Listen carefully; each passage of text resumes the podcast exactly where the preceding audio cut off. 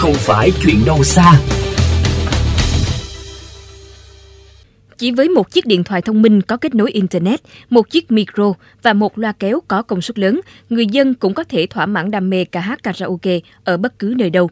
Thế nhưng sự tiện lợi này gây ra nhiều phiền toái, mất trật tự xã hội trong thời gian qua, giống lên hồi chuông cảnh báo về ô nhiễm tiếng ồn trong khu dân cư tại các đô thị. Phóng sự sau đây của phóng viên VOV Giao thông sẽ phản ánh thực trạng này. Mời quý vị cùng theo dõi.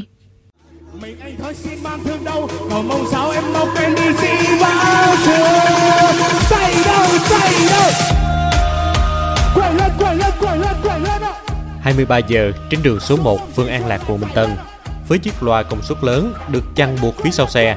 Anh thanh niên chừng ngoài 20 tuổi liên tục thể hiện tài năng của mình để phục vụ thực khách trong một quán nhậu chỉ với mục đích bán kẹo kéo.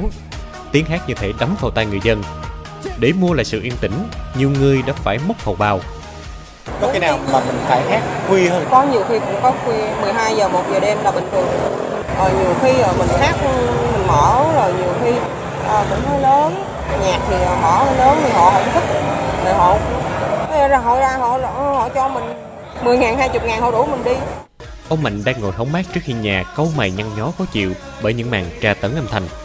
Bình thường mà nó mở hết mức ton mà dách nhà là dịch sàn sàn này nè.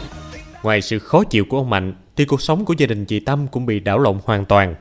Đứa bé chỉ mới 4 tuổi con chị thường xuyên khóc thét lên giữa đêm vì tiếng nhạc dội sang quá lớn.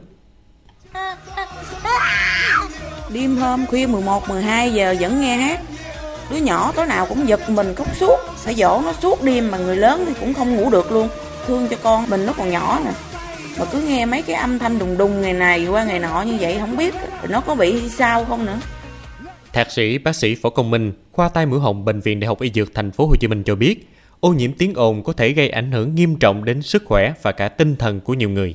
Đầu tiên là cơ quan thính giác thì nếu mà chúng ta tiếp xúc tiếng ồn trong thời gian dài hoặc là tiếng ồn với cường độ cao đạt tới ngưỡng đau thì nó có thể hủy cái cơ quan thính giác chúng ta và cái sự điếc đó trở nên vĩnh viễn không hồi phục.